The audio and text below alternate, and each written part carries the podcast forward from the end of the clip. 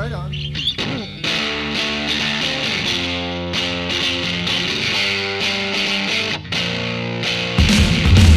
It's becoming more normal for us to interact through screens and face to face. We're getting more familiar with a person's Instagram or Facebook feed than we are with their hopes and dreams. Let's get off this and bring back the art of conversation. Listen in as I go long form with inspiring people. I hope this encourages you to put your phone down and just talk. I'm Chris Dempsey, and this is the Wouldn't It Be Cool podcast.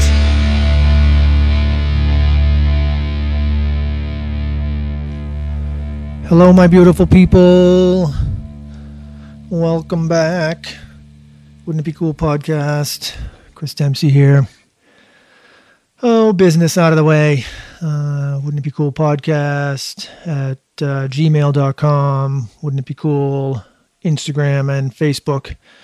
And please reach out and uh, leave me a review. Leave the podcast a review on iTunes if you would greatly appreciated as always, um, as is your listening to my show. Um, all right, well, this week, my friend Tina, Tina Godfrey Hurley. Um, geez, what to say? Tina's got a pretty crazy story, um, and you're going to hear all about it. But she is one amazing and beautiful woman um, you're going to get some perspective. Um, Tina is super clear on her uh, on her thinking and her methods of uh, dealing with life and, and getting through what she has had to get through and continues to get through. Um, nothing but upbeat, positive person cannot be beat down, will not be beat down. Um, she uh, lost her uh, lower leg to amputation, and she'll tell you all about it. Um, super smart. I can't even do it justice, so I'm going to let her do it. Um, I guess that's it. Um, it all speaks for itself. It's a really good conversation. Definitely had a good time sitting with Tina. Uh, so sit back and enjoy. Get ready.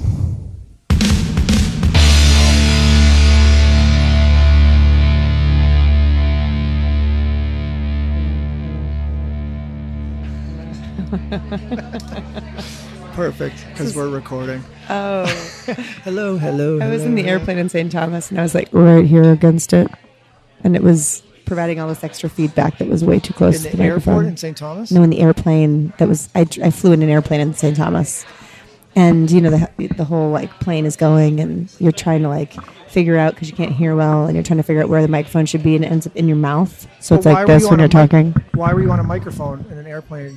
because you have headsets that have uh, microphones because of all the ambient noise. So the way that you communicate in the airplane is to like the person sitting next to you. Oh yeah, so there's Oh, like four weird. of us in the airplane, and you all have headsets that have microphones because otherwise you'd have to scream across the plane to somebody else because of all the props. So this plane is holding like nine people. There was actually four. Oh wow! It was like a whatever that's called that holds four people. a I Cessna. don't know. It's, like yes, the only that word. sounds reasonable. it's the only like it's a puddle hopper or a Cessna. Uh, Private jet, but one that not what you would imagine Trump flies. Yeah, yeah. I don't know. yeah, yeah. Private plane. Yes. Different than a private jet. Yes, Yeah, that's funny. Was that just recently? got back last Monday, Yeah. A week ago. Also, why you look tan. Mm, That and also the good weather over the last three days and the Jeep top that came off, and my Nice. allergy and religious indifference to SPF. Your moral, your moral aversion. Famous last words. Yeah. Melanoma, here I come. yeah. And you know better, Tina. I know so much better, but that doesn't cause action changes sometimes. Isn't that sad? I like the smell of burnt skin. Is that strange? Uh, yeah. Yeah, I like my skin to smell sunburnt a little bit. Ah, okay, that kind of burn. Sun kissed, not like peeling off. Uh, yeah, you know, I, we all love that. Yeah, but I, I like that better than the smell and the stickiness of SPF. yeah. So you just make choices. yeah. My choices are Some are long term, some are short term. my choices are I'd rather not slather that white stuff all over me and take my chances with uh, the oncologic workup that's to ensue. Oh man, and At least I'm connected to the system. Yes, exactly. You do know the terms. Um, but um, what is your uh, so never you never wear sunblock? It's weird how this conversation just Well, got I know depth. since we're starting here, yeah. I uh, so I did buy a. I was encouraged by the overly made up uh, woman at Sephora to buy a CC cream, which is different than a BB cream. Turns out, don't know why, but it has a little bit of extra SPF and moisturizer in Oh, it. okay. So I do apply that in the morning first thing. So in theory, to more I- than your face. just like my face and under neck, Okay. the old like chicken little thing underneath yeah, there. yeah. Yeah, that's it. Yeah. You. Yeah. You got. So in theory, I do put it on, Right. but And what's your uh, what's your nationality? Uh, well, I'm a mostly. Yeah. I've got some Cherokee Indian Yeah. and Armenian. I list those because they're more cool Yeah. than like the Canadian and uh, I don't know Swedish and Yeah. there's a bunch. Yeah. Like if they did that DNA test, it'd be like six pages long, and one percent African because that's on everybody. Everybody that's Caucasian has like one percent African. They can't rule that out. It's actually it's funny. Um, a friend of mine, um, just recently emailed me. We grew, we kind of grew up in the same town, and she is a brown skinned girl. She's like African American, but she has these like gr- green eyes, um, and uh, and she's you know you know kind of you you describe her as a light skinned you know black girl, and she. Uh, but she just had her ancestry sort of test done, and it turns out she's more Irish than she is like African You just wonder. descent. Somebody behind the, the lab coat is just laughing at like the. You just wonder how specific and sensitive these tests are. Yeah. Show me the studies. I don't know. My sister was one percent African, and so was three other people that I know that are Caucasian that had theirs done. Um, so I just you, you just wonder about the how real, how good are these tests? Well, did you get it done? I didn't. Okay. I didn't because Well, I that would be a good test. Why? Could, well, How- how would it change- No, no, is- because if you things? you have the same parents, your sister. Oh no, she has a different. Yes, yeah, yeah. If my brother and I did it, it would be interesting to compare it. yeah, right. Right. Yeah. So there you go. You could do your own little. You know, Data. I've got bigger fish to fry right now. You sure? Just a few. Just a few more things to shake out that may be more prudent to take care of. Um, well, here we are. We did it. Um, you recall when we were going to do it before, and you texted me and you said, Are you on air guilting me about bailing? "No, not at all. no, it's, no, no, no, no. All I am uh, merely discussing Uh huh. the uh, the why. You know, the uh, the um, you were not in a good space. No. You were in a down. Yeah. Down, So I think when you are acutely undergoing anything, you have to sort of like take some time to regroup and figure out your trajectory and how it is that you want to approach situations, conversations, anything in life. And I think particularly something where you're trying to relay any kind of message. It just wasn't the the best space to come from because I was mm. still digesting the acuity of what had happened. yeah, yeah. Didn't have a lot of processing time. And also when you're, you know, acutely operated on, you're under medications and that alters the way that your brain chemistry works and the way that you think. And I usually want to kind of be free from some of that so that you can think through things a little bit more logically and more soundly. Represent yourself in a way that you feel is uh, authentic. Yeah, yeah, And I wasn't there. yeah. Yeah. Understandable. I'm back. Yeah, you're back. I'm back. Here I am. Um, well fed. Yeah, right. Starts with food. well fed and hydrated. Yep. also true. Um, kind of trying to decide what since we just opened up that can of worms i'm also trying to decide where to uh, where to begin. Because you have a great story of uh, strength and you know perseverance and optimism. I think that's what made me sort of say that is because like optimism is a big part of who i am perceiving. But um, but you were sad.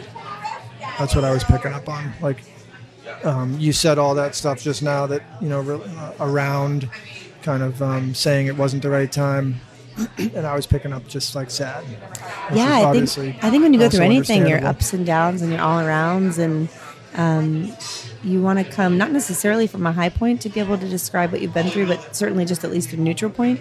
I think that when you're in a low low, it's it's good to recognize those things and learn from some of those lessons. But if you're, you know, you always want to think about what what have I gone through and what are the messages that I want to portray or move, you know, pass on and. Coming from a, a low spot where you're still trying to really digest what your thoughts are and work through them isn't a time when you want to relay them. Yeah. Like, you know, there's a process where you need to work through and then project. Yeah. So um, I think that things were good up until that point. I think we had a date on the books. And then I found out pretty urgently that my leg had to be reamputated. And then I had pneumonia and sepsis, and uh, everything sort of just came all at once and snowballed. And then I had to sort of like unroll from that. off. Yeah, the wheels came off. Not so much. I mean, you get used to that kind of situation. At least I have over the last three and a half years. But um, they just your wheel gets a little bit shaky, and and you want to like level that out first before you keep driving. Yeah, no, I totally get that. I would have felt the same way. It's hard to sometimes. It's sometimes just hard to rally. And I think sometimes it's also hard when you're living in things that are sort of emotionally charged to also relive them at moments where you want to just kind of recreationally diffuse mm. and distract. Mm. And so by verbalizing everything that you're going through at a time where you're not necessarily as emotionally concrete as you want to be can make the process of verbalizing it more painful than it otherwise would be. And so it's also an act of self-preservation in some sense. Yeah, yeah, totally makes sense. yeah. Um, well, let's hear about um, Tina. Um, who? Who's Tina? The open-ended questions are always the, Yeah, the yeah, tough exactly. ones, right? Yeah, I just sort of ask a question, then you just go for like three to five minutes. I know. Uh, who is Tina? So who is Tina now? Who's Tina then? No, who's uh, then? then. Tina- I don't even know like where you grew up. Yes, we can back up. I grew up in southern New Hampshire, and I guess I did know it was New Hampshire. I made the wild leap to Durham, University of New Hampshire, for undergraduate studies in exercise science. And then I made the, again, large leap to Elm Street, Manchester, to the Mass College of Pharmacy for PA studies. Right and then started practicing medicine in um, in Manchester at Elliot Hospital for a few years, and then over to vascular surgery at Frisbie after I was diagnosed with my vascular condition. Uh, avid gymnast, exercise enthusiast, Yeah, so you, personal you- trainer. what town you grew up in again? What high school? Uh, Nashua and then Merrimack. Okay. So I went to Nashua High School and then 10th grade or 11th grade I transferred to Merrimack High School. They had a co-ed cheerleading team and I was sort of convinced I wanted to do uh, collegiate cheer, which you needed to kind of have some co-ed experience with because down south you can get some scholarships for it. Oh, yeah, yeah. So I had expanded my horizons and went to a different high school for that because my father lived in a different town and uh, then decided to just stay local for whatever various reasons. Usually it was related to silly, you know, boyfriends and things that kept me local, which in hindsight wasn't the best decision, but ended up being No. great because I have a good network of people around. Yeah, yeah. Serendipitous. But uh, yeah, just very athletic, very. Yeah, I uh, wasn't sure if it was gymnastics or cheer, but it Both. probably started with gymnastics. Yeah, guess, so I was a gymnast until I think 14. And then, you know, puberty hit, things change shape, size, and your ability to navigate around bars and beam and stuff becomes really challenging. Yeah, and I I just bit it so much I couldn't handle the mat, eating the mat anymore, and decided to go to gymnastics or, or from gymnastics to cheerleading. And you're kind of glorified as a cheerleader because you can tumble. And so Oh, right. automatically you're in Yeah. because they need good tumblers. And so I started doing cheerleading at both high schools, and then for UNH when I went and an all-star team, and Oh, cool. had blown out my knee in um, in college, and then transitioned into coaching after I had had a couple knee surgeries on the right side, Nice. and uh, Nice coaching, I think, is cool. Not blowing out your knee. That's not nice. it was a few times that I had the knee surgeries, six actually, and uh, yeah, so just continue with athletics, CrossFit for a while. Started at CrossFit New Hampshire. One of my good friends got me into it after uh, I was in PA school and I was out at the bars and he'd seen me out a couple times and just said, you know, you better than this. Come to the gym, and I just got hooked immediately. nice. Sort of addictive personality, and the per, you know the community is amazing, and uh, started getting pretty good at that until it was challenging to kind of walk fast or jog at all, and that's when this whole sort of diagnosis begun. So you were working out um, at CrossFit and kind of going hard um, when you started noticing that. yeah, so I was I was getting really good, or what I thought was really good at the time, naively, and um, any of the workouts that had Olympic moves, you know, barbell moves or gymnastics moves, I would do. I would excel. But if there were any workouts that had very short, even short runs or jogs in them, I'd stagger. My calves, both of my lower legs, would just seize up my left much more than my right, and I couldn't physically continue on. And so I made excuses, you know, oh, I don't have the right shoes, or I didn't eat enough bananas today, or like Yeah, whatever it is yeah, that you yeah. tell yourself. And then at some point, it kind of declared that it wasn't going away or getting any better. So I went to an orthopedic doctor. And I think that this was like six years ago now. And he did compartment pressure testing, which is this kind of like what sounds like an archaic, gruesome test where you basically run on a, they stick needles in your legs into all the four compartments in your lower leg. And then they have you run Can on you a define treadmill. in a, a compartment? Yeah, so you've got uh, fascia, so you've got muscles and tendons and things in your, and arteries and veins and nerves in your lower leg. And then in your lower leg specifically, there are four compartments of muscles. So you've got like one anterior in the front, one laterally on the outside, and then you've got two compartments in the back, one that's deep inside the leg and that one's that's superficial and close to the surface. And each of those compartments are essentially wrapped in like a connective tissue, and that's called fascia. So each of those are four compartments Okay. and they were testing me for compartment syndrome, which basically means when your muscles engorge with blood, it self asphyxiates. It cuts off its own blood supply because it engorges beyond the space that the fascia allows for, and that creates symptoms that can last, you know, a few days. Is it almost is it almost uh, um, sort of like constricted? Like it yeah, gets so, so the tight, muscle gets pumped of, where there's exactly. no more flow. E- Yeah, Exactly. okay, okay. And so they, you know, tuck your all the pressures with a needle, and then they have you run on a treadmill, and they check them all again um, right after, which you can imagine is not fun. I know. And yeah, and they said, you know, yours are elevated, so you have this exertional compartment syndrome, which is fairly common in young, athletic, you know, pretty muscular people. We're going to cut you from knee to ankle. We'll open it up. We'll open those compartments, but you know, the success rate's like sixty-seven percent. Like two thirds of people get better, one third don't, and um, we can get you in for that whenever you want.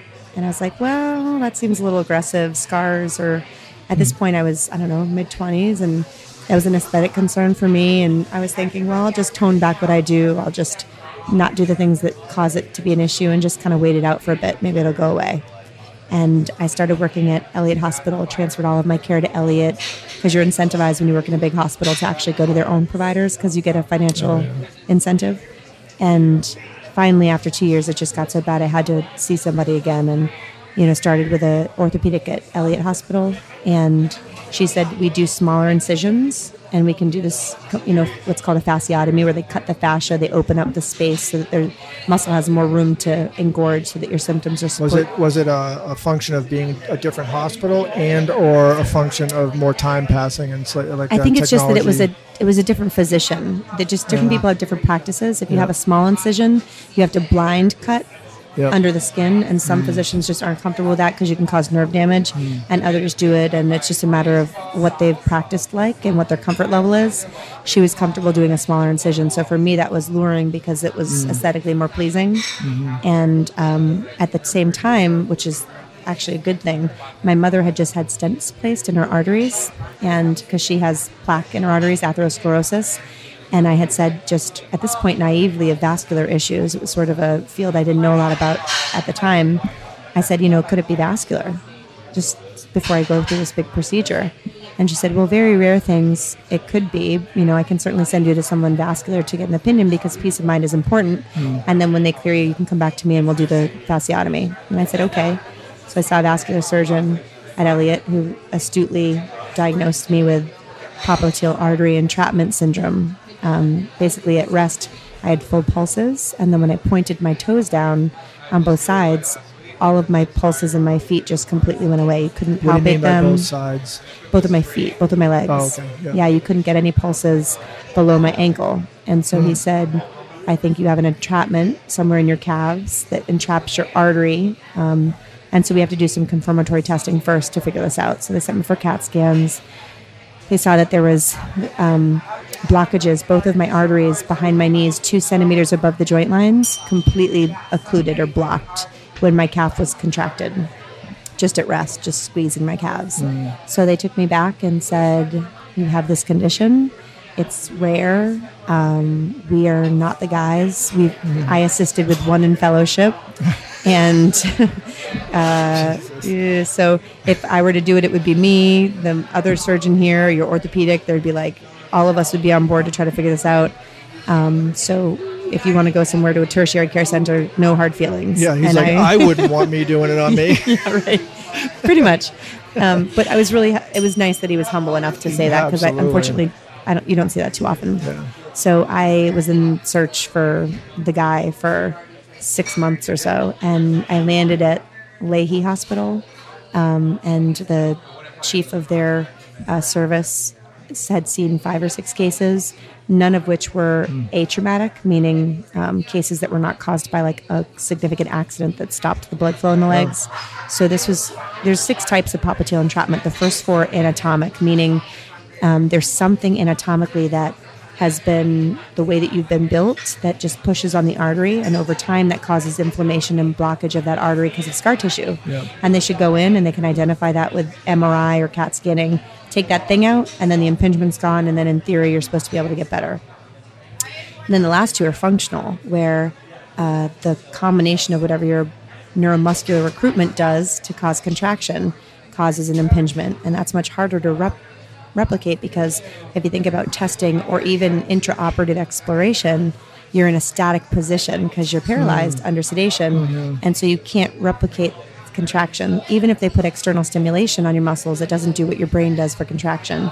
So the first three surgeries that I did was uh, to just debulk the area. So they started gently, and then by the Oh, third God, surgery, a- so I'm, I'm understanding it like trial and error. Yeah. Like they would literally do a Go in, surgery to take- see what happened. yeah, go Oh, in, take stuff out. How do you feel? Go in, take more stuff out. How do you feel? How do you feel like months later?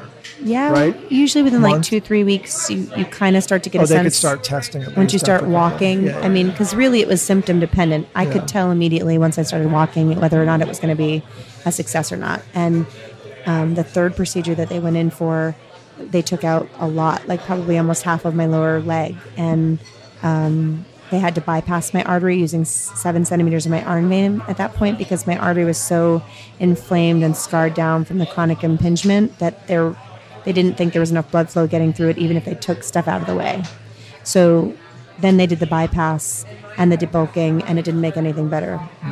And so then it was, they said, well, we don't really have much more to offer you because really at this point it's just vascular bypassing and the consideration of limb loss down the line. So you can go back to your primary surgeon and they can do the bypass because it's closer to home. Uh, so then I went back to the original guy and they took vein from my leg, the same leg that was affected, my left leg, and bypassed the leg um, from like above the knee to below the knee. And within like three or four months, as I was planning my wedding, they uh, it blocked off again from what's called intimal hyperplasia, which is scar tissue, like scar tissue that basically develops. And um, so then they had to take me back fairly urgently three weeks before my wedding and patch the upper and lower ends of the graft using Morphine from my left leg.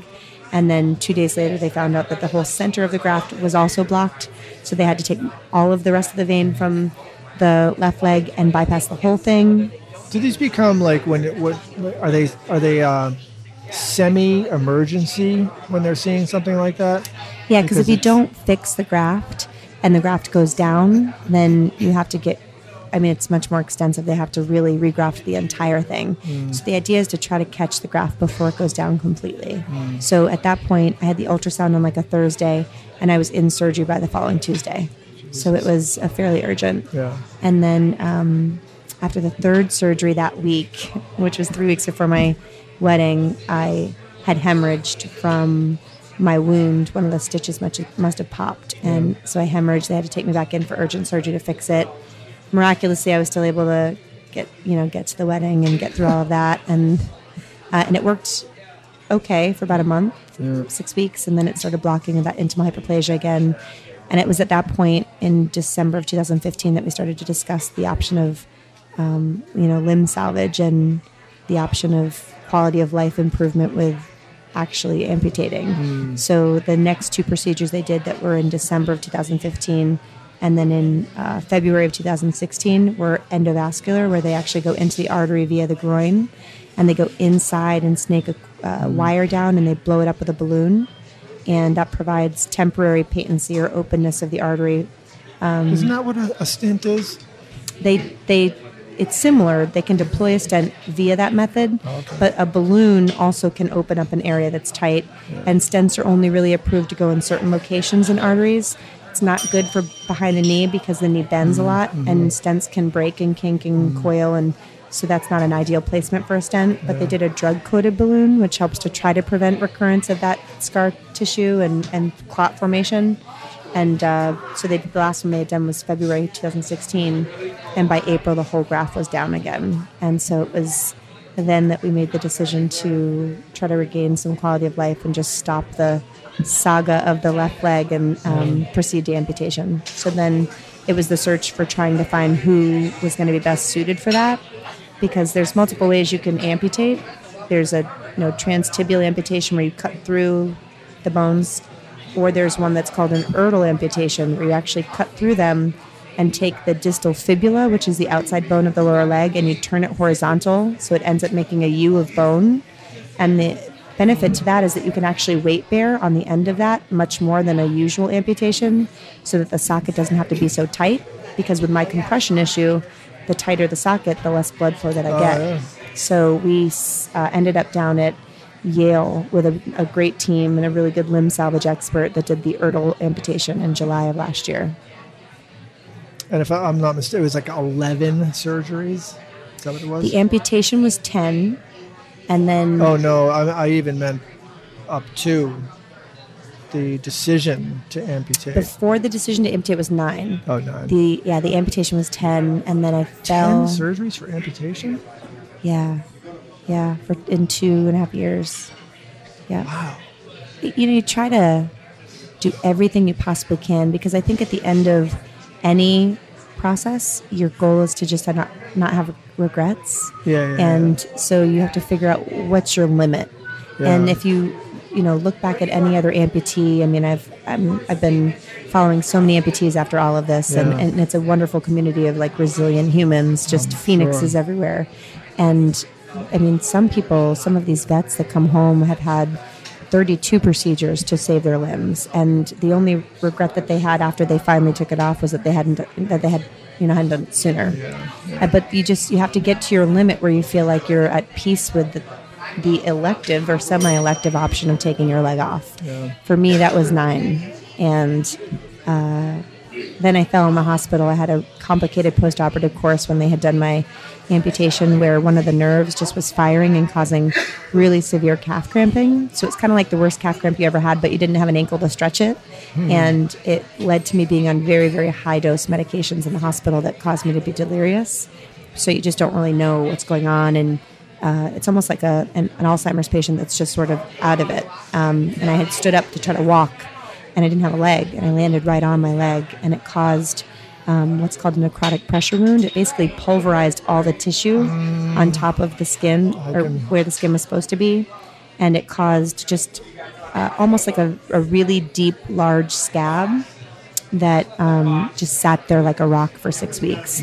So then they had to take me for a debridement, which is just a fancy word for they have to scrape out all the dead s- tissue in order to get down to healthy appearing tissue and allow it to heal itself. And so from September, when they did the debridement, to March of this year, I was still healing that wound. There was a wound vacuum in place and multiple antibiotics for infections and daily wound care. And it was just like a very exhaustive, painful process. And I finally got in a prosthetic in December um, with the wound still in place. But the pain was pretty significant because there was bone that was protruding from the wound. Because when they took all that tissue, it basically took all the padding away from where they had flapped the skin and we just couldn't proceed with prosthetics. And even if the wound had closed, which it was doing slowly, the recurrence of ulcers in that area from pressure in the socket was, you know, very risky, significant. So they wanted to change the anatomy to make it a better um, long-term option. So then I found out um, probably about six and a half weeks ago, I found out that it needed to be re-amputated, taken up like four centimeters higher and completely redone. So uh, today's Wednesday, right? Yeah. So today actually marks the six week. Um, six weeks ago the- today, I had it the second re-amputated. Yeah, and then felt pretty good. I got home like a day later, which was pretty great. And then three or four days later, I started to get really sick, high grade fevers, really weak, really tired, short of breath, coughing, and um, I found out I had pneumonia, and it kind of as anybody would that's been in the hospital too much, uh, Yeah. pushed off, pushed off, pushed off until I was so sick that I was septic and had to be admitted to the hospital for antibiotics and fluids. And thankfully, I'm young and otherwise healthy and rebounded in a day or so. But it took probably seven to 10 days to get my strength and my wind back. I think that's one of the few photos I've ever seen you seen of you where you actually look like down and out and I was really beat. sick. Yeah, I was were- I was circling the drain. it. It. was bad. Yeah, I haven't felt that sick. I don't think ever. I mean, I was. Uh, I just couldn't advocate for myself. I was just fe- curled up, fetal position, shaking, and just. Uh, you know, after the- the all you were through and It was then to get like that sick you must have just pneumonia like, leveled me. Yeah.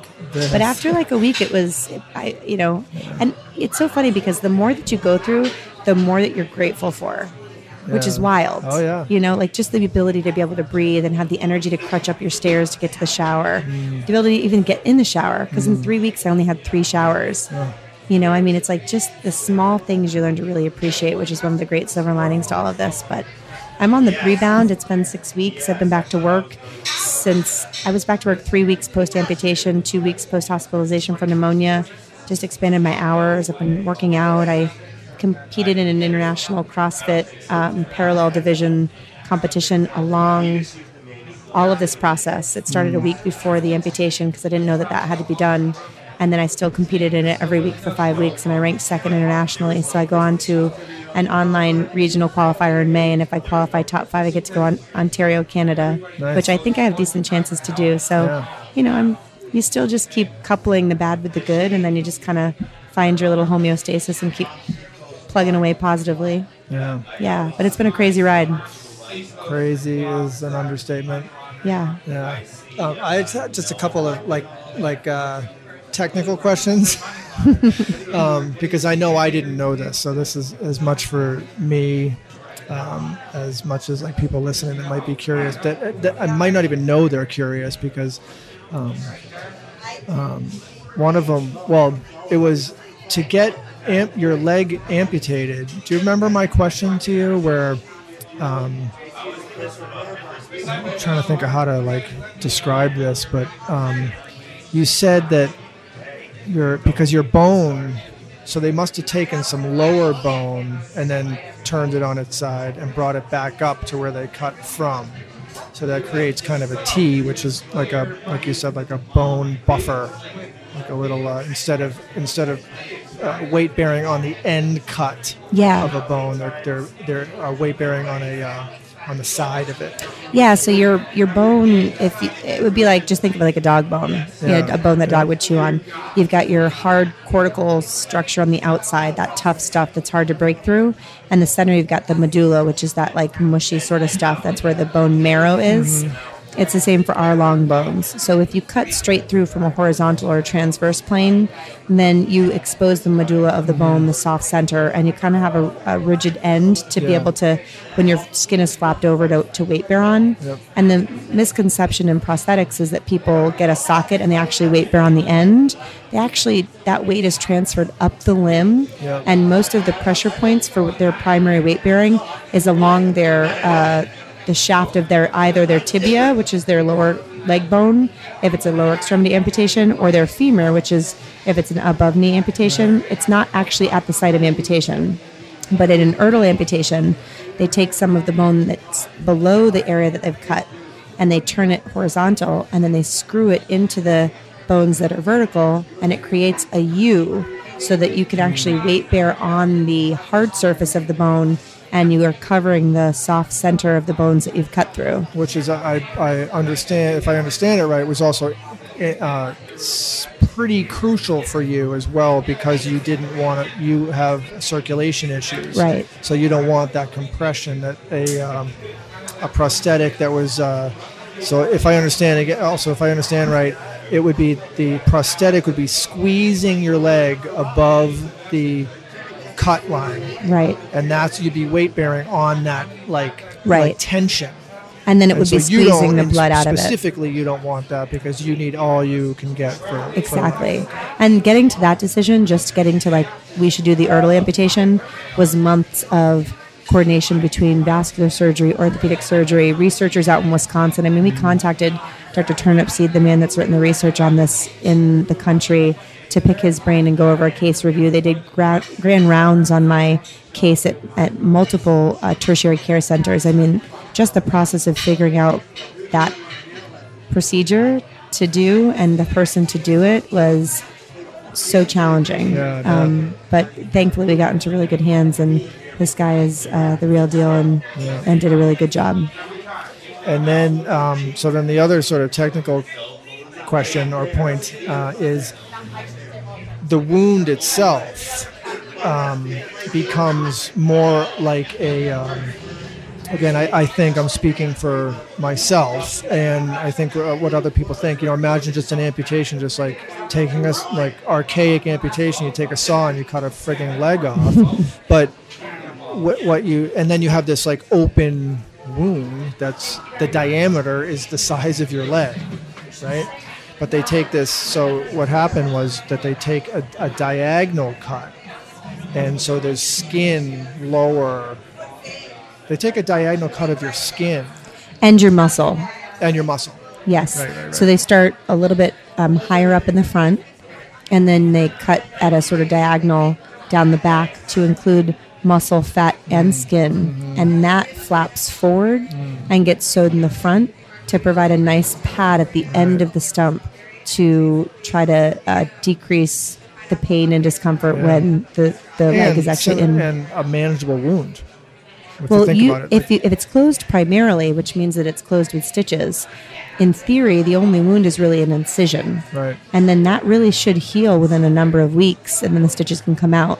Unfortunately, one of the you know more risky concerns is that, that you get dehiscence, which is where the wound opens up because of undue pressure or uh, just the surgical you know closure, stitches blow, um, and then, and that seemed to unfortunately be the case for me this last time. Was the front popped open, um, and so that's why I'm still healing a wound, but it's much much smaller than it was the last time when I had fallen. Yeah. Zoinks. Yeah. What a decision.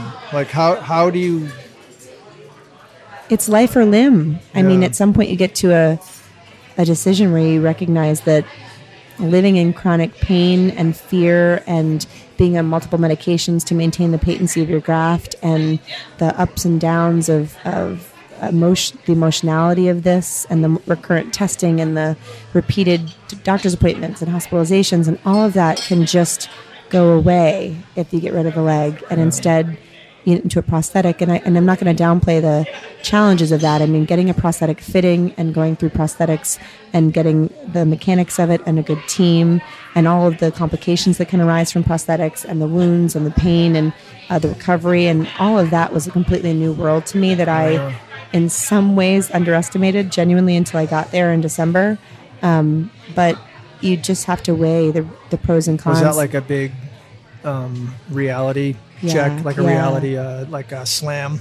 You know? Yeah, I thought the hardest part was going to be recovering from the pain of my amputation. Yeah. And really, the hardest part for me was, uh, well, it was a, a couple hardest parts. I think realistic expectations in life are really important. If you tell me that I'm going to lose my leg, it's just a matter of time. I can chew on that for a while, and then when I lose my leg, that's going to going to be a little less painful. But through the process of the course of my treatment, I was told you're going to be fixed. This is going to fix you. This is going to fix you. This is going to fix you.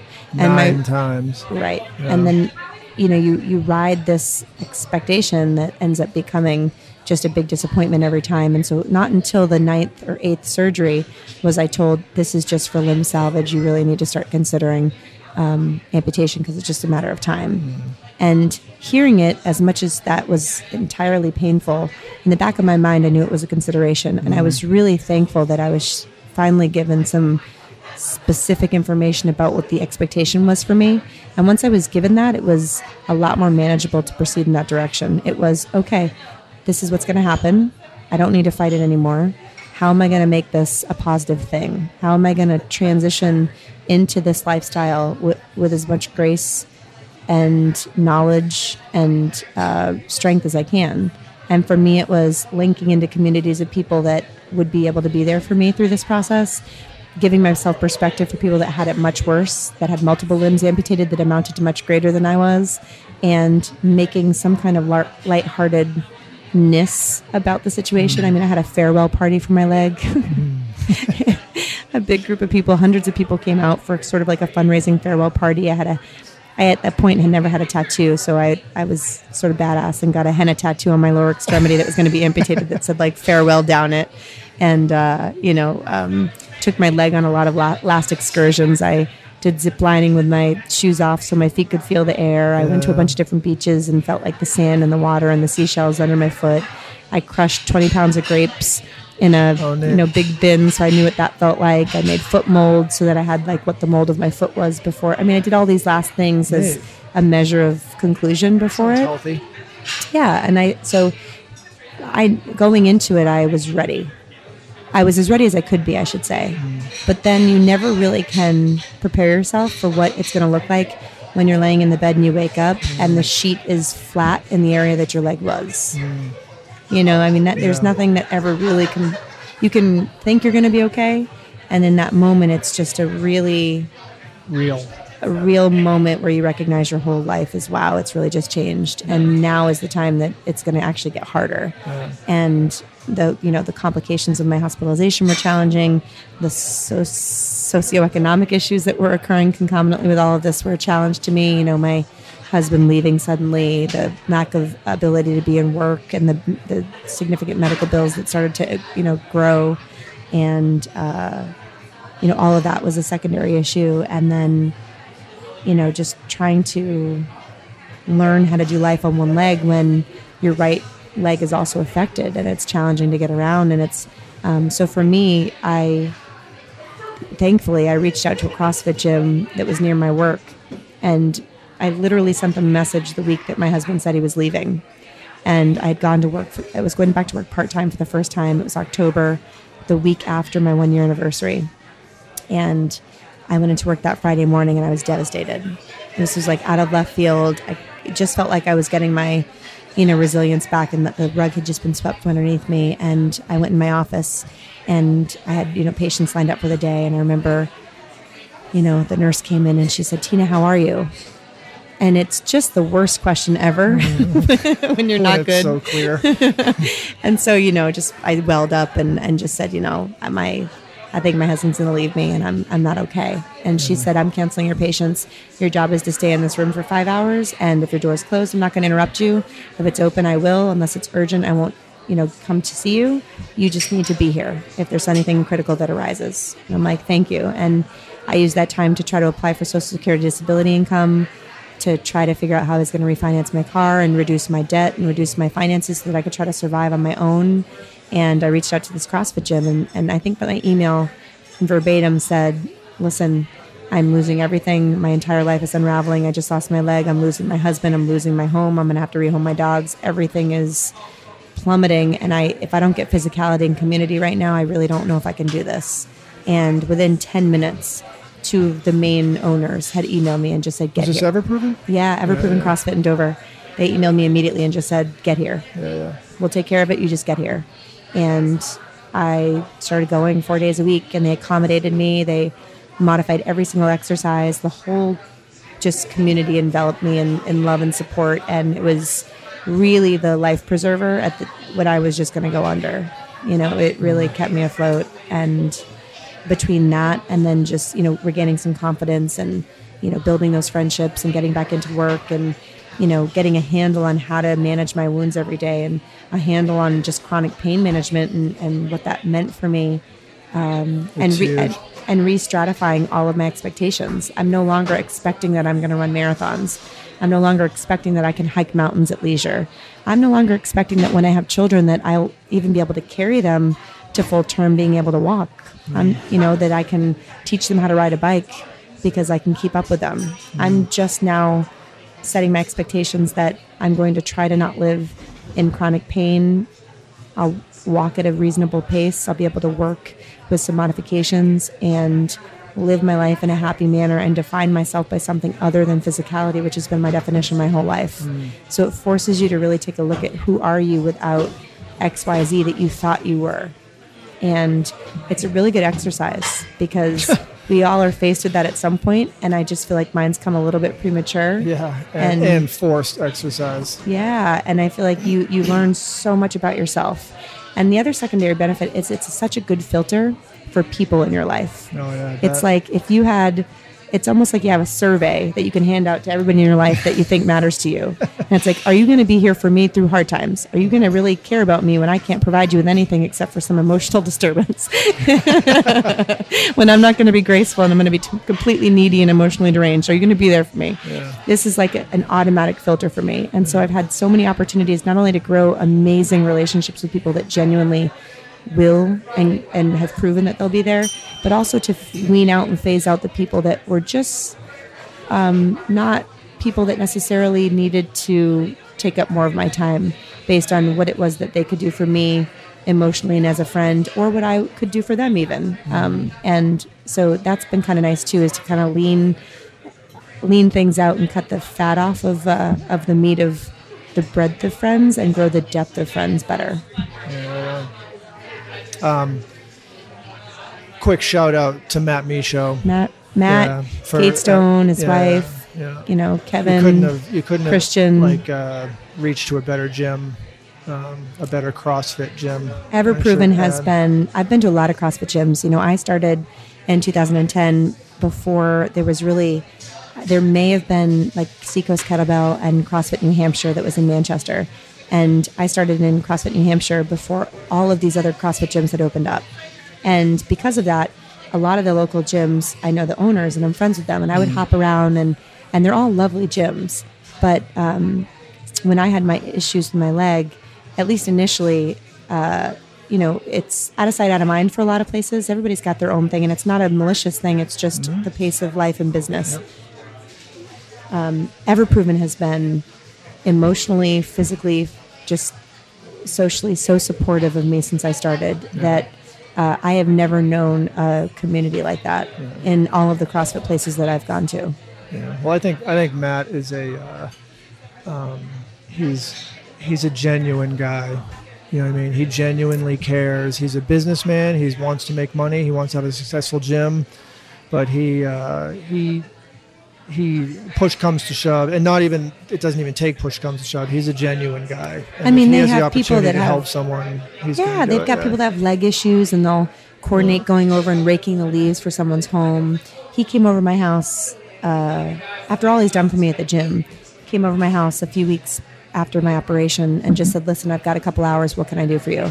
I'm coming, so tell me what's going to be constructive." He fixed my snowblower. He, you know, took out my uh, dump stuff. He, uh, cle- I don't know. He did like six different things in the house that were.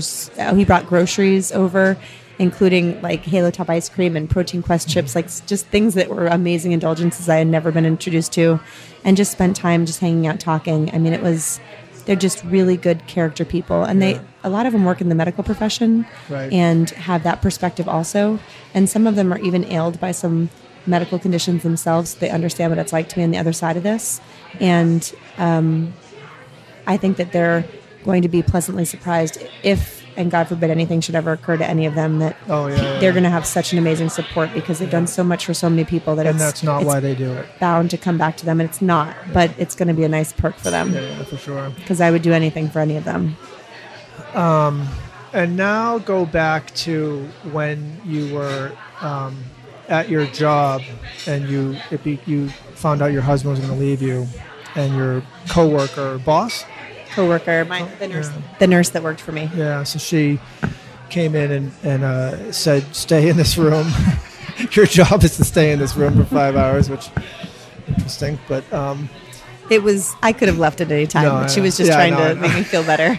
Your job is to stay in there for five hours. Um, so how like how did you take that time? Like, what is it in you that that made you take that time to then be productive? Because that's you know you just said your world was literally falling out from under you, and you took that five hours and you fucking like made progress yeah, I think it's as just, opposed to it was just wallowed. game. It was just game time. Yeah. I mean, I just had this quote. You know, I'd read a number of books and articles and and about people that have been through similar things, and it was the don't wallow in the why me, but try to pursue the try me attitude. Hmm. And I just like that quote kind of popped in my mind, and I I really had nothing to lose at that moment, hmm. and I knew you know, you've got like a barometer of how you are as a person, and mine was crashing. And I knew that if I didn't do something, I was not going to be okay. And I don't know what that not be okay was self sabotaging behavior, self medication, institutionalization. Like, I don't know what that could have been because I've never been at a low that low in my life. Mm. But for me, it was if I don't reach out and let people know that I'm not okay, which is completely not innate for me as a person. I'm a very independent, strong, I try to motivate other people to ask for help, is like, I'd rather you take out some teeth and keep them for mm. yourself. I just don't want to do it. But I knew that if I didn't, that I was not going to be able to persevere.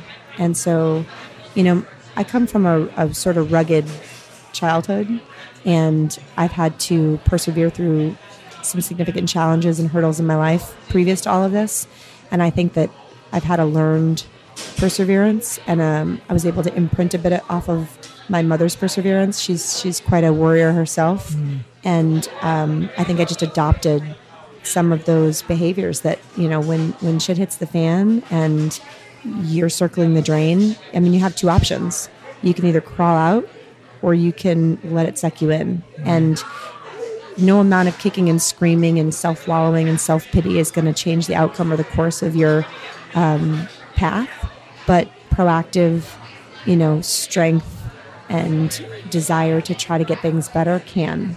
And I did the opposite. I mean, this was this has not been a graceful, strong path. I mean, the first six, seven surgeries when I was told I was going to be fixed and I wasn't, I mean, it was brutal. And probably part of the reason that my relationship failed a lot was it was a really, really significant struggle to try to figure out how do you have enough hope that you're going to get through something, but not so much hope that if it doesn't turn out that way, you're going to be irreversibly devastated. But how do you be realistic and um, not cynical, but you know, realistic enough that you brace yourself for the impact of what's not going to go well, but still maintain enough hope that you're going to be able to get yourself through things positively. Being in limbo is the very worst thing you can be. Having a diagnosis or having a definitive outcome, no matter how suboptimal, is still something that you know is going to happen that you can deal with. But having something that's wishy-washy that you're not you're unsure of leaves you in this state where you're not sure how to be, you're not sure how to proceed, you're not sure what action you can take because there's really none. And so you're stagnant, but you feel like you're overwhelmed because you there's so many things you need to do but you can't do any because you're not sure how it's going to go. So it's a really overwhelming position to be in. When did this balance like uh, come to such clarity to you? Like, like, it, has this When been I like uh, eighty percent hindsight, hundred percent hindsight, fifty percent hindsight? From now? Yeah, like like when Uh, did you when no. could you have verbalized this? Yeah. as you were doing it, uh, midway through your you know sixth surgery. when I lost everything, right? I lost my leg. I lost my husband. I um, was. I'm still looking at losing. You know, I have to sell my house. I just had to rehome my dogs. I everything that I thought was stable in my life, I lost back in the fall of last year. Then it was sort of a tailspin for a few weeks. I curled up in a ball. I wasn't eating. I wasn't sleeping.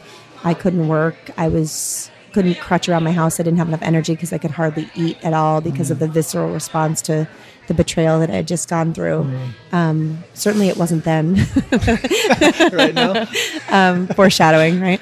Um, so I think at some point I set out on a path to um, escape a little bit and do some traveling and surround myself with people that were going to really give me some happiness and some experience. And I decided that rather than waiting for timing to be perfect and to get a leg and to be more financially stable that I would just seize every opportunity I could to get away and to travel and to do good things. And so I sort of had this crusade from mid November until um, early January where I traveled to um, Baltimore twice, Florida twice, New York for some prosthetics, Idaho to be with my best friend for Christmas, one of my best friends for Christmas, Hawaii for a couple of weeks. Um, and then when I got back from all of that, during the time I had done a lot of reading, a lot of internal searching, a lot of journaling, and was starting to grasp the concept of uh, just survivorship during that time.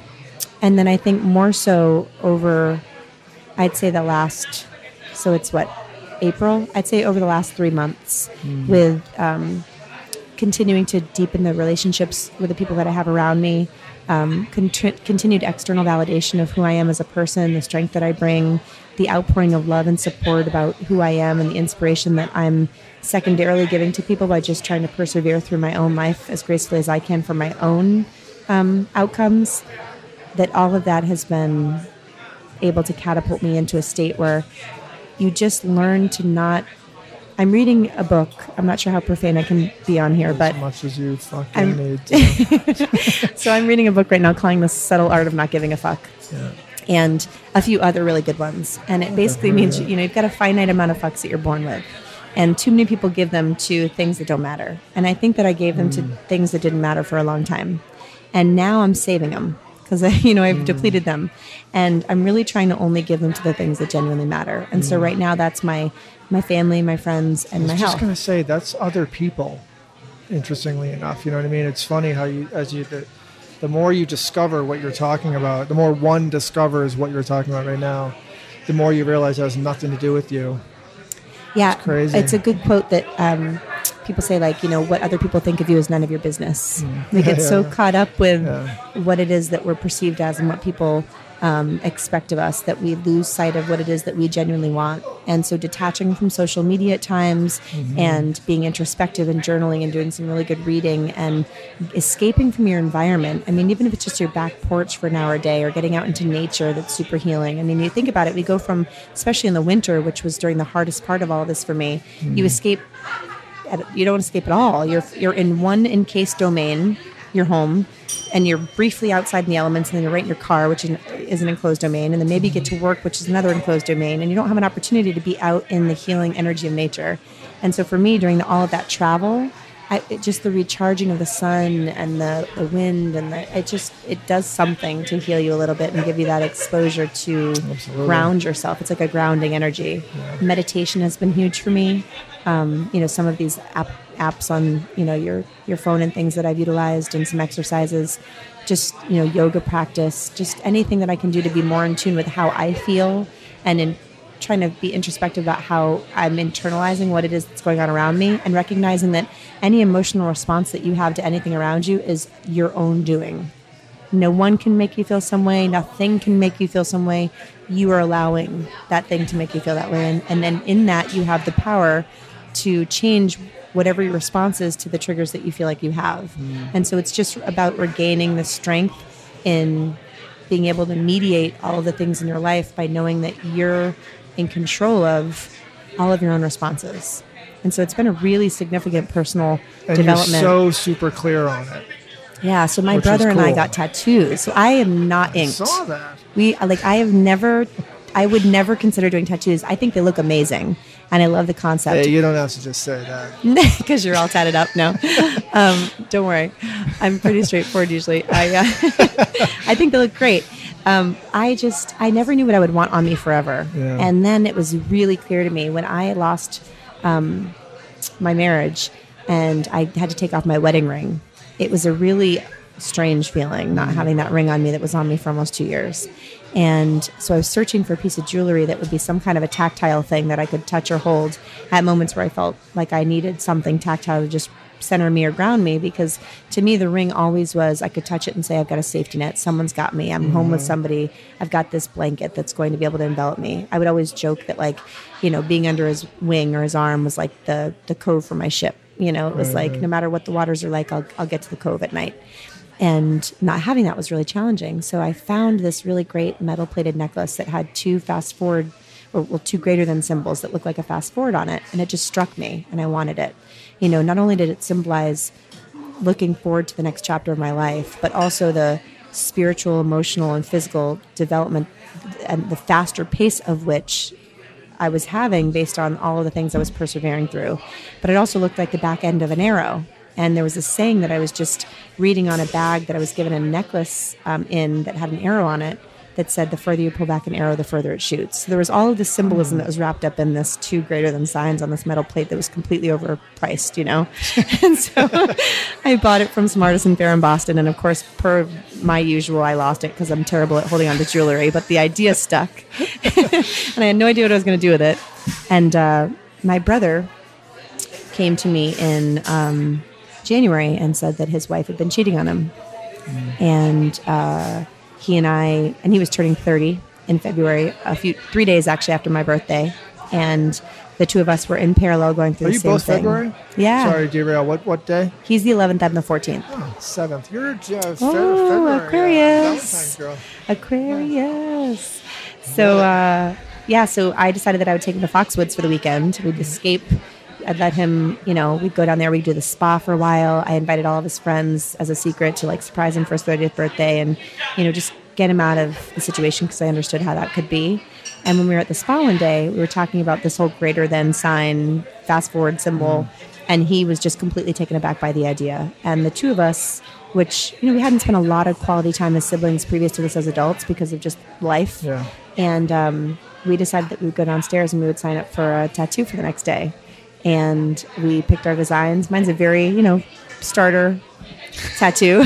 Entry entry level. Yep, entry level, just Yeah. you know, black, very small, two fast forward than signs, and an inconspicuous space on the side of my ribs. yeah. And he got a larger one down the middle of his bicep. He's got a sleeve, well, the beginnings of a sleeve. I guess I don't know what you call it. It's just the forearm is done, Yeah. and he's trying to work up toward his shoulder. So he got a big one on his arm. It was this nice little like bonding experience. But uh, yeah, so I took my uh, my ink virginity, and uh, the symbolism in it is really great. yeah, it is. Now I'm planning my second and third one, which I hear people do, and I thought, no, no, no, I'll just get one and I'll be yeah, fine. yeah. No, no, it doesn't no, happen. No. now I'm already People like, always just get one. yep. Now, I'm, now I'm staging the next few. I just got one. Did you? Yeah, I'm just not done yet. One big canvas. Mm. Um, so, I want to talk about a subject that I've been that um, you've been talking about, but I want to hear your thoughts on it. And uh, and and that uh, I'm, I've actually been thinking, and I want to talk about this more later about the concept of you serving and your opportunity to serve, right? but um, I I think, and I, I'm, I'm, I want to talk about your experience with this and my observation around it. But this, and and, and just to plant a seed randomly, could be a really cool opportunity because there's a gigantic need for it. And what I've been seeing in you is um, uh, you started off your journey, your your leg journey, with being really concerned about scars. And you are ha- and have always been a very physically uh, centric physical physically centric sort of person by your words.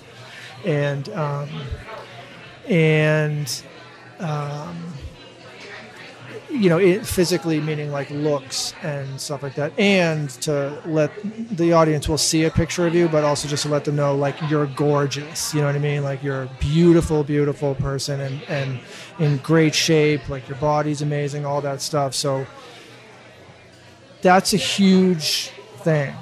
And so when you're saying and i'm just gonna say it all and whatever right?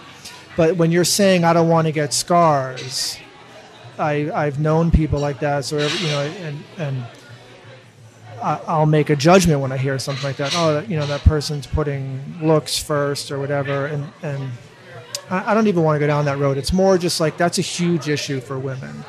Body conscious, body image is a huge issue for women. So when I spoke to your clarity about um, the, the clarity around your healing process and your emotional well-being and then when i when i witness your growth and uh, and I'm going to call it healing around body image issues. It's significant. Yeah. It's really big, So and it's really rare. You know what I mean? Like like, and I don't know. I'm not. I, I don't know what. I don't even know that you had any. I just know you were concerned about scars. So I'm I'm speculating. You know what I mean? I'm like, well, I'm a female. I mean, it's a good assumption to have. right. Sadly, I mean, when I was I was a gymnast my whole life, so Right. it very physically uh, scrutinous. Yeah. I mean, body dysmorphic. Even if I had to be able to. DSM myself when I was younger, I mean, it was like very hyper scrutinous of body image. It was if you started to have any issues, it was someone spoke to you. You know, as a collegiate cheerleader, you had midriff. You know, cheerleading outfits, and it Mm. was like there was a significant emphasis on aesthetics. So that's been a huge part of my life. Right. And that's the reason that I declined the fasciotomy that the orthopedist, the first one, had even recommended to me because of the incision and the scar. right. But once all these things were done and I had them, I had to accept them. Yeah. And I had to recognize, and this is another quote. It's they sound cheesy until you're in the situation. You recognize yeah, the, right. the gravity of them. But there was a quote that said, um, "Victims have no survivors have scars, victims have graves." And you can either choose to accept what you have and look at them as reminders of what it is that you've been through and life not breaking you, or you can choose to look at them with self pity and apprehension. And for the first, admittedly, for the first, I don't know, uh, year, year and a half of this three and a half years surgical course, I wore long skirts, I wore long pants because I had a huge incision up my leg. But it, I don't know necessarily that it was as much about the aesthetic concern as it was the then prompting of others to then want to engage and conversate about what it was that I had been going through. And I wasn't at a point where I really wanted to have to have random conversations and interactions with strangers, which is literally on the regular these days. And thankfully, I'm at an emotional point where I'm good with that because it's, I mean, strangers out of the woodwork just come out and will just ask you all of these very intimate conversations and, and questions. Um, and so it was to protect myself from having to have any of those. But um, now, I mean, where I lost my leg and I don't have the end of my, you know, I have no foot. The I, concept of having some scars at my legs and one on my arm is so much less. It's everything's perspective.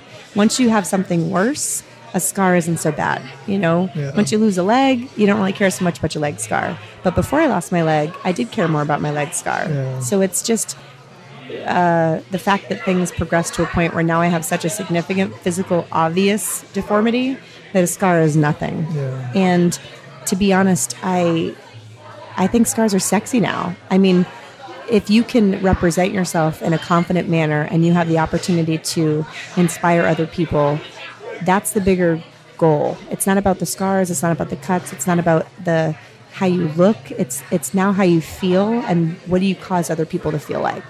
And that's only a process of like the evolution of your journey. And uh, but it wasn't always that way. I mean, it took years for me to not feel self conscious about my scars. I remember going to a wedding and I had to wear the only dress that I had really, and it was last minute, was a knee length dress, and I had these beautiful shoes, which uh, were my old wedding shoes, and you could see my scar from my knee to my ankle, and I was just completely hyperfixated on it. And every you know picture that I took, it was in a position where you couldn't see it, and it was just so emotionally burdensome to have to constantly be in positions where I felt like I wasn't being able to show people because people's eyes will dart. You know, you'll talk to them and their eyes are on you, and then as soon as they see an abnormality, whether it's a tooth missing or it's a, a blemish on your skin Yeah. or it's a missing leg or whatever it is, I mean, the latter is obviously more obvious, Yeah. but their eyes will dart to it, and you have this moment of like insecurity and you know lack of self-worth and uh, i'm not the same and i you know all these kind of self negative talk behaviors but once you can pinpoint that that's what you're doing you can start to get yourself out of that habit and start to appreciate what it is that makes you unique and the things that make you advanced emotionally because of what it is that you've gone through. But you have to learn to accept that in yourself. And it's a learned thing. It's a muscle that you have to grow over time. It's not innate. It doesn't happen immediately.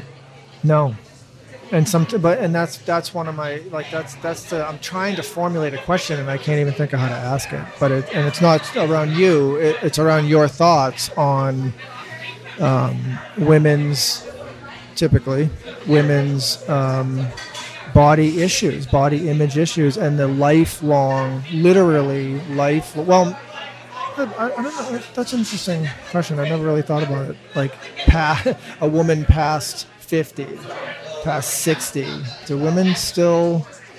I know how ignorant I'm sounding right now, but No, like, to a woman past sixty, does she still have those like legitimate body image issues? I think that that everything morphs. You know, when you're when you're in your teenage years, it's you know, oh, why isn't my you know all, all this acne, right? Like, why isn't my skin as pretty as Susie, the cheerleading captain? And then it's like, oh, I'll try Proactiv, or it's like skin related. And then in your twenties, it's oh, you know, my midsection think isn't as teen, thin. it's it's body too. It's, Sure. it's size. And, It may be, yeah. I don't know. Mine back in the day, I was a gymnast, so more of it was related to the blemishes because I was, ate so much dairy. I don't know, but um, you know, then your twenties, it's everything morphs. And you know, your thirties and forties, then it's like wrinkles, and then your sixties and seventies, right. start getting saggy. And um, I think we're always going to have eventually, flaws. you have to not give a fuck. You have right? to Like, learn to give less fucks. Yeah. That's the whole point of this book I'm reading. Yeah. And the whole philosophy I'm trying to adopt is that um, your wrinkles say that you, you know, your, your uh, crow's feet and things signify all the times in your life that you've smiled. Hmm. You know, your furrowed brow lines are all those times that you were inquisitive and curious about things in your life Hmm. or that you squinted because you had so much enjoyment in sunshine. Like you have to think about the things, the flaws as a result of the the things in life that you've done that have been great and not look at those things as bad things and learn to adopt a policy where when you look in the mirror instead of looking at the one or two things that you don't like about yourself try to focus on one or two things immediately that you like about yourself first. Mm. Then you can go on to the things you don't like. But if you always can challenge yourself it's like the mirror challenge. Every time you see a reflection of yourself immediately try to praise yourself for two things that you like first and then move to the things perhaps that you don't like. And then they become less significant in your life but it's all about how you perceive what it is that you're going on. I mean, you're always going to have body image issues, everybody, every person. But it's how do you learn to give less fucks about that and more fucks about the things that really matter, which is the family and the friends around you and the impact that you're leaving on society. Yeah, You don't learn to get there until you've been through hard things. It's sad, but it's true. I know that, and I think that's like the, right now my wheels are turning on like how do you how do you um, avoid that and or speed that up without It's you just know perspective. Whether it's secondary and it's people around you that you witness hardship, or you're in a line of profession where you get to see hardship from the front seat Mm. because of what you do, or you personally, unfortunately, have to go through it. It's just perspective. yeah. And I guess if you don't have to go through it, there's there's the opportunity to serve. So like you know if you have someone who um, hasn't had significant hardship, if you give them, like I said, the opportunity to, to serve, they, they at least can start seeing things firsthand and develop perspective and gratitude. Mm-hmm. Because I think it's sort of about gratitude. Because now I feel like you have gratitude, like you're you're you're gracious for what you have. Yeah, it took a long time to start um, to stop focusing on what I didn't have and start focusing on what I do have. And once I could do that, and it's not all the time, you know, not everybody's always, you know, that was too many double negatives. Everyone can't be positive all the time, and everybody can't be grateful all the time. Yeah. And what I've learned to do also is to try to cut myself some slack. You know, I mean, we're not always going to be perfect, and we're not always going to see everything through rosy glasses. And you're going to have hard days, you're going to have self pitying days. But at the end of most of your days, and the end of most of your weeks, if you can try to, for the majority, mm, focus more on what it is that you do have and focus on what kind of impact you want to have and how it is that you're going to obtain that, small goals that are measurable that will get you there. Um, I think that overall your life satisfaction will be greater. You know, I just received a message, you know, uh, I'm very fortunate that the community around me has been very, very supportive. Not only the athletic community through CrossFit, but just, you know, I, I grew up in New Hampshire. And so a lot of people have heard my story. WMUR did a couple of features on me. Um, my GoFundMe that people gracious, graciously had put out for me in the fall so, sort of circulated. And some of my videos on social media that I try to post, you know, sort of regularly about my athletic endeavors get around. And this morning, a, a friend from middle school messaged me and said, Tina, I didn't know anything that you've gone through. I just want to let you know that uh, I woke up today kind of feeling crummy. I saw your video. You're a badass. I got myself immediately up to the gym and I'm feeling fantastic. I just want to let you know that my heart and soul go out to you and send you love and empowerment. And so many messages like that I get like on a I wouldn't say everyday basis, but I mean more days a week than not I get a message from some completely unassuming person that sends me this message of uh, just kindness because of what they've seen and just seeing me try to live my life successfully or f- just fulfilling myself, which is usually just playing around and being a goofball, despite what it is that I'm going through, touches people because their mm-hmm. life they don't perceive to be as, as challenging as that. And so if I can do more or be as happy as they can or happier, despite the fact that they feel that their issues are less significant, then that invokes a sense of encouragement to them. Yeah, I think the the cool gift there that they that they've given you isn't the their hearts and thoughts going out to you, but it's the cycle that you know that you're feeling now that they Oh, it's now com- she feels good. It's secondary inspiration. Yeah, comes crazy. back to me and gives it to me. And then, you know, everybody in life searches for a purpose. You know, it's like, what is, what's your purpose in life? If someone asked me that five years ago, I'd be like, well, uh, I'm going to be a good wife someday and a good clinician and like all of these superficial things, right? Like, I mean, uh, maybe a good mom someday. These are things that not even are tangible at this point when I was asked. And now I feel like I've just been given this like wrapped little bow tied gift purpose in my lap, and I can choose to just uh, live my life um, quietly, discreetly, so no one knows of my struggles or my triumphs, or I can choose to live it a little bit more publicly and show some of the highs and the lows, and reap not only the secondary benefits of that inspiration, like you've just mentioned, but also reap the benefit in knowing that there genuinely are people out there that are motivated by it. And uh, I can't be more thankful or more honored to have uh, that kind of purpose because I feel like people struggle and search their entire lives for something that I've been just delivered. Absolutely. Cool. It is really cool. Yeah. I mean, it's terrible to have to to have to get to this point, but once you accept that this is your fate, it's either pony up or or just you know sink down. And I feel like just by rising above and trying to make something of yourself despite your adversity, you are causing other people to want to do more with their life, and that's really really cool. Yeah. Yeah, it's a good opportunity in a weird way, you know? Understatement. Yeah. Yeah, blessing in disguise. Yeah, and it's you know it's. I haven't suffered what you've suffered, um, and then I have, you know, I've suffered like tragic loss, and so, um, you know, th- that whole perspective, you know, conversation. If someone came to me and said, "Would you rather have your sister murdered or your leg cut off?" You know what I mean? It would be like a no-brainer and it would be uh it's a perspectives weird like that you know? Yeah. Everybody, there there are so many people that have it worse than me. yeah and uh, suffer what I call uh, silent um, devastation. You know, something like that people can't see. Yeah People don't know looking at you what you've suffered because of that.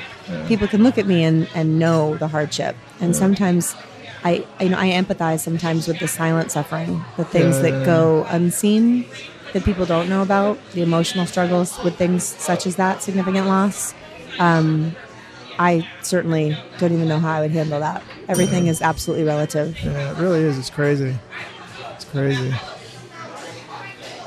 I love I love parts of your story about just the honoring every moment again like your clarity like you're you've been so clear with It takes a long time. all your yeah yeah I guess It takes that's a part lot of of. it I mean, I've sat on my ass for like how many months of the last three years in recovery. You you have to come to hopefully some decent conclusions. yeah you would hope.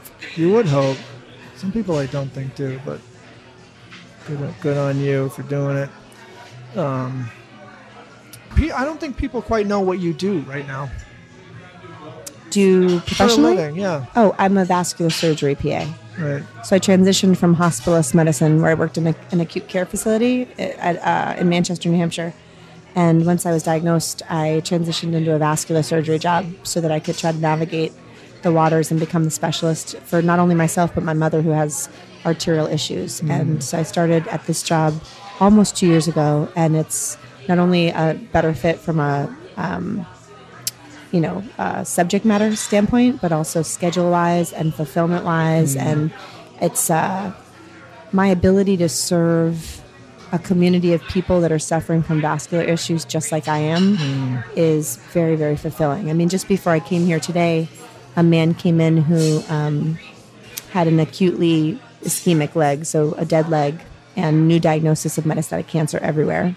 And he was revascularized. They did surgery on him last week, and he came in today because his foot is not doing well. It's dying, and he's going to need an amputation. And I had to tell him today that he was going to lose his leg, and that I wasn't sure what level he was going to lose it at, whether it was below knee or above knee. But we had to do some more testing. In the interim, he's he has you know scanning for his whole body that he needs to see if he has other areas of cancer because there's some suspicious concerns in his abdomen, and um, it there was two significant parts to my self fulfillment. One was a big old dose of perspective. You know, I've lost, you know, a, two, a third of my leg or so, but I still have my health otherwise. Hmm. I've not, I don't have cancer. I have a very significant support. I have a, a great job. He is uninsured, does not have a supportive job, does not have a significant of a community, has metastatic cancer. You know, so in direct comparison, it just makes me think, wow, your problems are not that bad. Yeah. And from a professional standpoint, I was able to empathize with him uh, dramatically, uh, support his family that was at bedside, and his wife, who I was able to speak to on the phone, And then In a way that- see somebody that that has been through it and, an and is doing okay. Yeah. And Yeah, and right. can say things beyond the usual clinical things like I'm going to take your leg off at XYZ and then do the whole, you know, brief compassionate thing. I mean, it was more um, counseling, psychological counseling that I was able to provide to not only the patient but the wife to say, you know, here's what to expect. He's going to be up, down, and all around. It's not a reflection on you. You hmm. know, he loves you. It's just he's trying to juggle this. The best you can do is just be completely understanding. Just be, you know, very, very flexible in your ability to receive all of the emotional outbursts that he has. You know, foreshadow for these people exactly what it is that they're going to expect. Because the other clinicians as much as they know the clinical side of it and they see the adverse effects of what things you know what, what happens they haven't lived it. They don't know all of those other pieces that are so significant. Um, so i was it felt really good to be able to be I the bet. person there for them today as, as terrible as it was that he's going through this. I genuinely feel that as a clinician i'm, I'm one of the better suited people to be able to help him handle this Yeah. and help his family handle this um, so I, I feel like You I, wish you had that. I've been fade. Oh, I hundred percent wish I had that. Yeah. Yeah, it's uh, through all of my surgeries, it was very evident that it it was it was not their leg at the end of the day. Yeah. You know, and and they tried to be as compassionate as they could, and it's just the nature of the business that you have to remain objective, and it's on to the next patient, and it's no reflection of their lack of caring. It's just there's only so much that they can absorb in their day because all they're seeing all day is morbidity and mortality. Um, but uh, to be somebody that can genuinely hold someone's hand while they cry, a grown man while they, you know, cry on your shoulder because they're not sure how to tell their wife what's about to happen is a really uh, humbling and honorable position to be able to be in. So I definitely fell into the right line of profession. Yeah. I'm really lucky. Yeah. Yeah. So is everyone else Yeah, I hope so. to you. I hope so. Does it make you? Um, are you? Are you? you you've got to be entertaining uh, uh, more work in, um, you know, even inspirational speaking.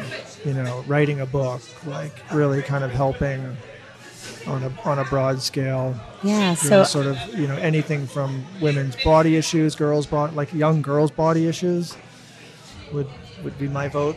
yeah, no, I'm open to out. it. But As- you know, I- also just yeah, people in general. Like I'd like to, you know, drop as many rocks into the pond and make as many ripples as I can for sure. I mean, I'd love to make as big of an impact as I possibly can, but I, uh, I certainly have ideas for a book. Yeah. The name would be uh, Entrapped. My conditions popliteal entrapment, and, and very uh, many compartments of my life I felt entrapped because of all of this, and that will be basically the the story of the release of the entrapment and and the flourishing thereafter. And uh, I have some ideas for that. I may need it co-authored because you know it's uh, people may be able to write it a bit better for me. So if there's anyone listening that's good at Oh, co-authoring, there are people that do it. Like Good, it's yes. that's a that's a big business. People Hit that can Chris hear your story and help if you- you if you wanna co-author. I'll, I'll we'll network. We'll network Awesome. out.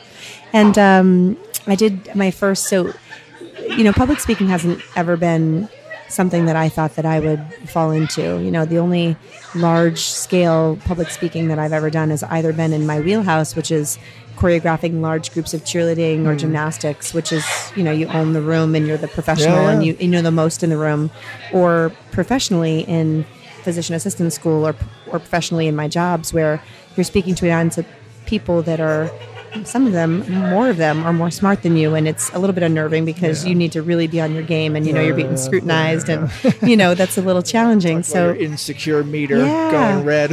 but um, I had this opportunity, I don't know what it was, two months ago or so, where um, Recycled Percussion, the lead percussionist Justin Spencer, was coming back to New Hampshire. They're a Goffstown um, originated band that basically do percussion or. Um, uh, it's essentially like a rock band where they use recycled instruments and recycled things. Oh, cool. And uh, the I've never heard of them. his mother oh they're great recycled percussion they have a, a show in vegas that they actually do almost every day of the year they have their own headline tour there and um, they're a really amazing charitable band and they started a show in new hampshire called chaos and kindness that just started airing this year where once a month they go to um, a different family in new hampshire and they give back and give them some thing that's of significant worth to the family as a way to give back and they promote a lot of uh, charitable uh, community-based activities in new hampshire which is really cool. I love it. um, and so his mother justin spencer's mother was a worked at elliot hospital with me and her and i have become pretty good friends. And uh, he was leading an inspirational rally at the radisson in manchester um, right before the super bowl because they performed um, at the super bowl before the show. And uh, he they asked me the day before oh. to speak at an inspiration rally. And I thought of a hundred reasons why I should say no. Yeah. It was going to be immediately after work. I would have to rush over. I wasn't prepared. I didn't know what I was going to say. I'm not good at public speaking. and then suddenly X, went, Y, Z. okay. Yes, I I yesed before I could think, and then I said, "Oh shit, what have I just done? Yeah. I'm going to bore an audience with some rambling, and I'm I don't know what I'm going to even. I don't even know what my message is going to be. I have to work all day. I can't even prepare for what I want to say." Um, and I just threw myself into it and had no idea what was going to happen. Awesome. And I, you know, I met Justin, and he basically said, just you know, it was a 360 stage with over a thousand people in the audience, and I had never done this before. Mm. And it was just before the main, you know, actor was going to go on. Justin was going to come out, When wave the this? Patriots flag, probably two months ago or so Nice. wave the Patriots flag and play an awesome like you know thing on the drums because he's an amazing drummist and per- just his percussion is insane and then get everybody pumped up and inspired for this chaos and kindness and for being good community members and so big act to go before you know and uh, one lady spoke before me kind of briefly and then I went up and you know I've got two crutches. And so for me to stand for a prolonged period of time and also ha- hold a microphone I have to throw my left little nub up on one of my crutches and it's kind of like what I call my power stance. Right. Yeah, which yeah, is and uh, hold hold the microphone. And I sort of blacked out and woke up like 15 minutes later saying in the end love yourself love each other be kind and don't ever give up. And then I sort of blinked twice someone was there to hand the microphone to and then the next thing I knew everybody in the audience was on their feet standing and clapping a standing ovation. And I just like welled up with tears and sat down next to Justin's mom and was like how was that? She's like tina this was, it was insane. And one of my main messages was you know when people are struggling or you sense that people are apprehensive or they're anxious or they're obviously going through some kind of ailment try to be a good community member. You know reach out give them a hug buy them a coffee shake their hand tell them a story tell them a joke. Just do something to show that you are actively part of their environment because mm. that really does go a long way when you're suffering. I remember so many times that i would just coldly and emotionally devoid travel from my home to the pharmacy to get medications and just sit there in the chair just a shell of a person get my prescription and go home. And there was no interaction. So many people i'd come into contact with there was no eye contact there was no communication. And it, i never mess, missed it or lacked it. But there were a few times where i had the opportunity to actually speak to people and i recognized how important that interaction was in my sense of value as a as a person in a community. That I wasn't just this organism going through independently, but that I was part of this bigger thing. And it wasn't as often as I would have liked it to be. So that was one of my big messages That's to the group. and at the end, as I walked off the stage, just before the main act went on, there was a line of probably 20 or so people that lined up next to me to come over and to give me hugs Hmm. and to tell me their stories and to ask me and to thank me for sharing my story. And I mean, it was like, I've never felt that kind of sensation or fulfillment in my life. Yeah. And then after that, there were I was bombarded on social media with so many people reaching out about. I mean, because I got raw, and it was you know, it was a few months ago when this whole divorce stuff was really fresh, and selling the house was really fresh, and the acute recovery was fresh, and the post travel low sort of hit. And it was, you know, on multiple occasions during my conversation, I had welled up and I had that sort of lump in the throat where Yeah. you're not sure if you're going to break out and bawl or if you're going to be able to get through it. And I think people were affected by that because it was unfiltered and it was raw. And um, the message was just don't give up, just keep going because life's like riding a bicycle. You know, to keep moving forward, you got to keep pedaling or you're going to lose your balance. You just have to keep moving. And at some point, your movement's going to result in some kind of a path and you're going to get someplace and you never knew how you got there. You just have to keep going. And um, people really took to that. So I, I think that I'd like to do more of it. I don't know what the opportunity is going to be out there, but yeah, I, I, think, think, they're going to present themselves. And I think so too. They come I- out of the woodwork. Yeah, and I think you'll be a natural. You'll be good at it. You'll be successful at it. it's hard to not it's hard to goof it up when you're just telling your story Yeah, That's the cool part. Yeah. yeah. Um, I'm gonna I'm gonna share. I'm gonna try to be as brief as I can. I'll share a, a very similar scenario, and I and I wanted to say there's like there's a lot of power in that. There's a lot of power in just saying yes and just putting yourself in, you know, an uncomfortable spot to say the least.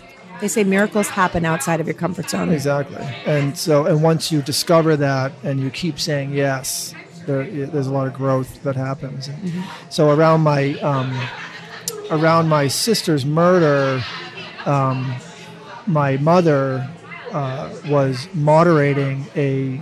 Um, can't remember. I'm trying to think of what it was called. It was at the State House in Boston, and it was a it was a conference. That's what it was. It was a, it was a conference for professionals in the victim advocate world in Massachusetts, and so she was moderating the unsolved crime symposium. You know, like the, the, the uh, that one clinic. There were several going on that day, and so she asked me to speak at the unsolved murder. You know, go teach these professionals what it's like. You know, and and that that's it. That's the guideline. So do you want to speak on that? you know, and, and so I just exact same thing. I just went, yeah, because you're asking me to. So of course I'm going to, and just yeah, because I guess I have to, because I understand the importance of it. It must have been, and it was going to be my mother was moderating it, and there was one other person speaking, and me, and it was I don't even know how many hundreds of people out there, and I and it was probably almost a year away, Well, not quite a year, but it was it was quite a ways away that they were prepping me for. And the guy says, make sure you're prepared, think of what you want to talk about, write it down, you know, and, and be really prepared. And if you know me at all, you know that's far fetched. Like for me to like, okay, sure, I'm going to take a lot of notes and I'm going to be super prepared.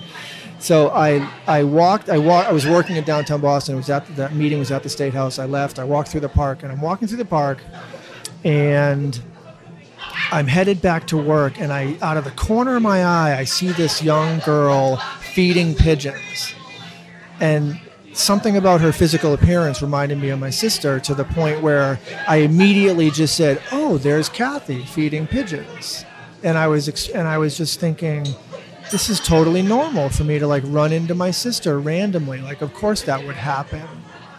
And there she is, and it was all this thought is in an instant, and then in the same instant, I'm like, that's unbelievable to me that I can come from a meeting talking about my sister's unsolved murder and I can go walking through a park and actually think that I'm running into her. That the, the, the, the concept that she is gone is unfathomable to me. That my brain tricks me into thinking that she's standing right there. And so I immediately said, that's what I'm going to talk about. And, and that's the last I thought about it until I got there and I walk into this room and I sit down and I'm you know we're at you know this table this long table. I'm next to this woman. My mother's next to me and we've got microphones and it's just like go. Okay here's Chris. He's going to talk about his case. And I'm and I'm like obviously nervous Um, but I just was. Um, I remember looking out and just immediately saying, "Well, first, I'm just going to apologize because I'm going to swear a lot, and two, um, and then and I didn't apo- I apologized for swearing, and then I I started speaking. I immediately just started bawling. I just like lost it. It was crazy, and I barely caught. I barely got it back together, and I just was like talking and talking and crying and talking, and I'm looking out at the audience, and people are just like bawling Oh, and like you know like it was and to speak to what you were saying like it was so raw it was so real and honest that it was just saying i got done and people just you know came up and was like that was the, you were the highlight of the day mm-hmm. This was the best thing we saw all day. Mm-hmm. And it was because i was just so unprepared. That's the, mom- the moral of my story never Well, be just prepared. allowing yourself to be raw and then unfiltered. yeah i just and i and i want I. I was very conscious. I didn't i was like i just that day i decided that's what i'm going to talk about and i'm just going to talk about it. As very real as i can. Oh it was incredible. It was What a liberating experience too. For me, it was a really liberating experience. yeah exactly yeah that's what I, yeah that's what i was saying before like it was so freeing so grow it's like such a, a, a growth moment Yep, yeah pretty intense it was intense. but uh but you have a good opportunity for you and a lot of other people Yeah, I'm hoping to seize it. yeah Hoping more come along. yeah You know, trying to balance the process right now of just getting to that next stage, getting you know the house sold, getting an apartment, learning how to walk again, getting to the point where I can get the prosthetic to be able to walk again, resuming work full time because right now I'm only at 32 hours, Right. and then trying to enjoy the summer as best I can as a normal human for the first time in three and a half years will be really cool. yeah yeah right Got some concerts lined up. Right and, you know, I'm, I'm trying to plan it as as less planned as I can. Just Yeah. room for, you know, uh, being nomadic and just yeah, Yeah. spontaneity, and um, it will be amazing to be able to walk through my summer, um, ideally without pain or little pain. Uh, That may be a completely unreasonable target, but um, I'm looking forward to just having some normalcy in the next few months. cool So we're close. We're right at the brink. Yeah, cool. Um, well, what I'll do is I'll because I don't unless you can say it right now, I'll get some um, some uh, links that I can include for people in my intro where they can start following you. So, do you mean through social media? Yeah, so people can Yeah, like watch your journey. You have I've got some really cool footage. Uh, a lot of it's physically um, centered, but there's Yeah. other stuff as well. There's wound stuff. So on Instagram, I'm Tina H214.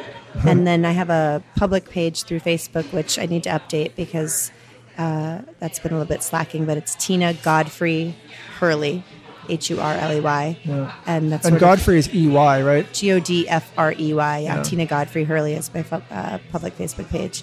And that's pretty much it. I don't really have like a website or Yeah. uh, anything else right now. It's just sort of social media and more for the reason to try to keep people updated on what it is that I'm going through and hopefully inspire people each morning that if I'm doing some crazy monkey bar swinging handstand stuff that That they gotta people can it. get up and get their bodies shaking and moving, you know? Yeah, yeah, good, exactly.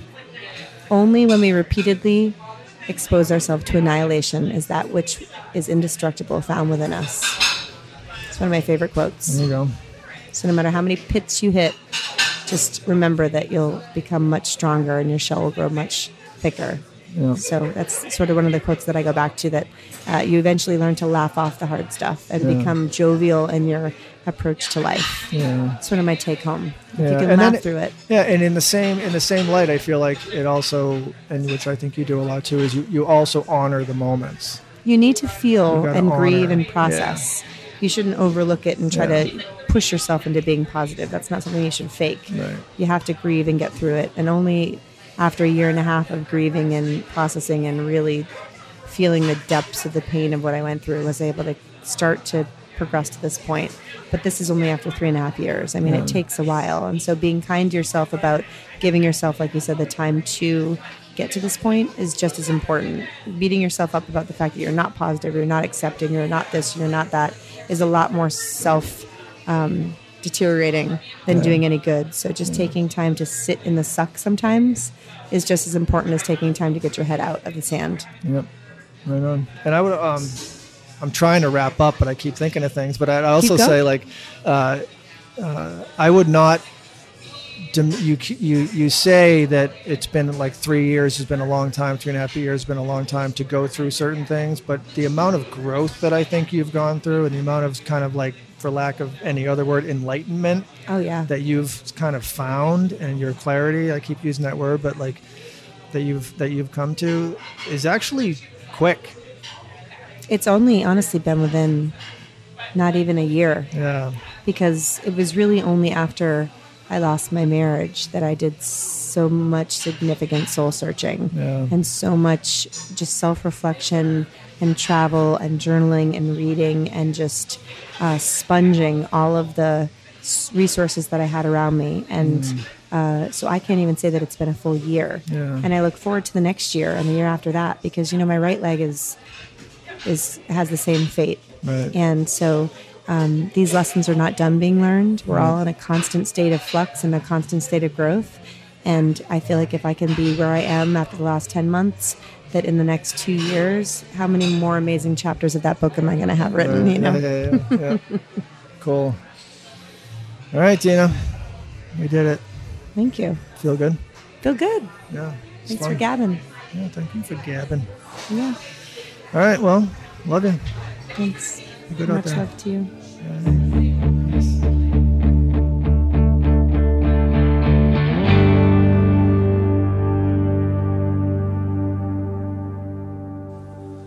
Well, there you go. That's Tina.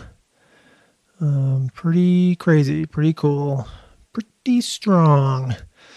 Um, that was awesome. I left that conversation super pumped.